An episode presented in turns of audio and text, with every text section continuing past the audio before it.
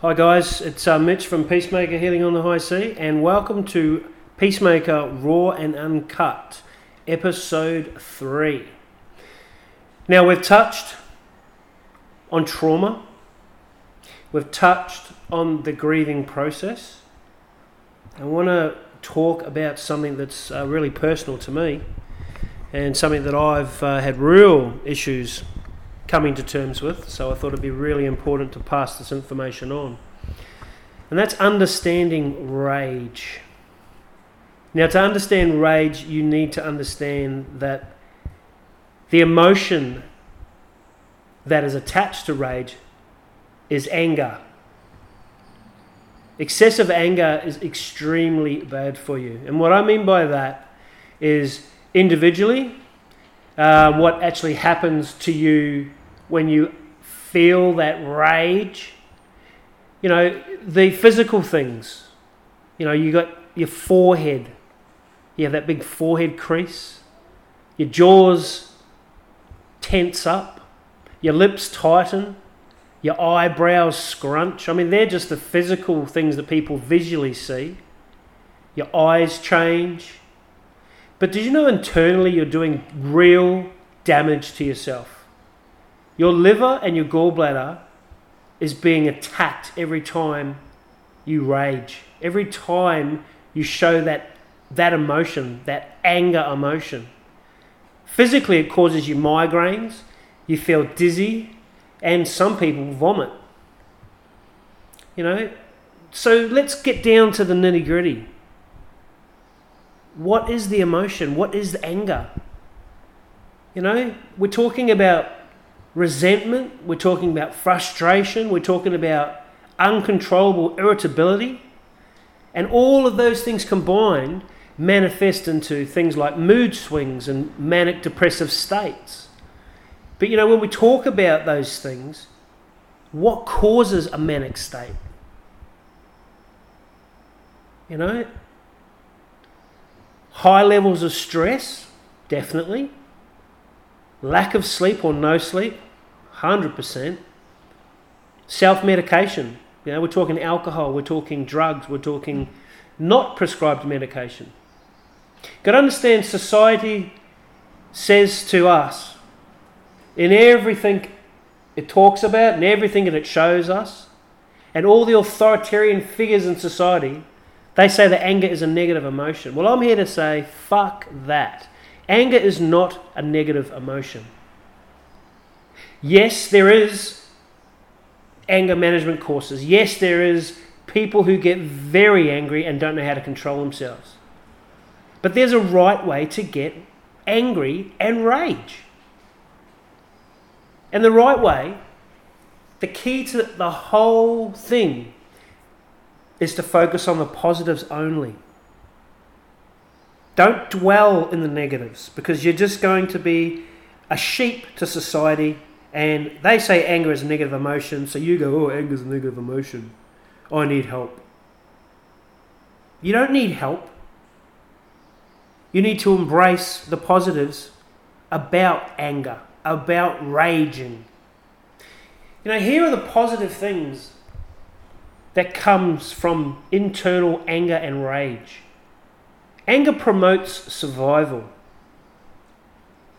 You know, I'm talking about the fight or flight. Anger promotes survival. Anger's wrath is very calming. What I mean by that is like after you get really pissed off with someone and you explode, it's quite funny because you're so worked up. But once you've actually discharged your energy, everything calms your nerves. The body is designed to calm your nerves. Anger is focused control. You know, we talk about protection and we talk about that need, that fight or flight again, that survival need kicks in. Anger allows us to find solutions, it motivates us like nothing else. Anger alerts us to any injustice so you think of anger as a tool that serves as an internal guidance system to anything that we feel is unjust within our value scale. Anger creates optimism, empowering us to take positive action. The power of rage is extremely, extremely helpful if it's focused correctly. You remember, anger is our natural regulator. It reflects our personal values, and it's only activated when we're not balanced with the situation we're faced with. You know, like um, our value scale's being challenged. It's making us aware of, of any of our beliefs that we stand for. That if it's being attacked, we need to do something about that. First thing we want to do is we need to survive whatever is going to happen. We make sure that you know we've got some kind of measurement so that if we do explode, we're also going to be very calm. We need to be controlled in what we're doing. So let's find solutions how to control the situation. Is there an injustice happening? Well, let's find if there's an injustice and let's fix the problem head on. And you know what? Let's be optimistic about it. Let's let's let's decide that you know something that's out of our control. There's no need to be angry about, because if you can't control it, no one gives a fuck. You shouldn't give a fuck. The bottom line is this: if you can't control it, ignore it. You only concern yourself with the shit that you have to deal with in front of you. You don't need more shit to deal with.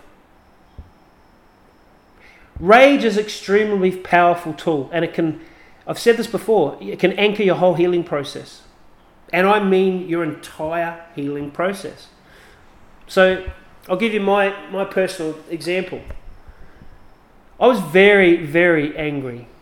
You know, I was put in a wheelchair and told I had 20% chance of ever walking again and I was very angry. Why me? Went through all that bullshit, went through the grieving process, went through all that shit, but I was very angry. Nurses would come into a room, I'd just tell them to fuck off. I'd throw shit at them. I was a horrible person because oh, I didn't know what was going on, so I was going to fight. See? Promote survival. And every time after I threw shit at the nurse or whatever, I felt relieved. It's like, ah, oh, that feels so much better. Anger's wrath is calming. You know, and then from that point, my whole day was focused. It was like, well, I don't really need to do anything. I'm strapped into a bed. I've only got physio sessions to worry about, so I don't really need to worry about nothing else. So I'll just stay in my protection. That's going to be my, my, my zone for the day. And then physio would come around and it would motivate me to get out of it would motivate me to get in the wheelchair and go to physio. It would motivate me to work hard. And why was I working hard? Because I had this huge injustice. I was told I was never going to walk again. Well, I wanted to right that wrong. I didn't give a fuck what anyone said to me. I was going to right that wrong. And anger creates optimism. Every single session, the person, the, the um, physiotherapist would say, "All right, it's another hard session. We've got to go again." and I'd do two to three sessions every single day. Why? Because I wanted to right the injustice. I wanted to find a solution. I wanted to control my own fucking shit. And I'm a survivor. So there you go, guys. Understanding rage is all about understanding the emotion attached to it, and that's anger.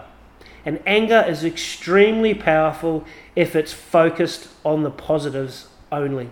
There's a lot more things that anger does that are positive, but I just thought I'd bring in a little bit of an overview on the ones that I personally clung to.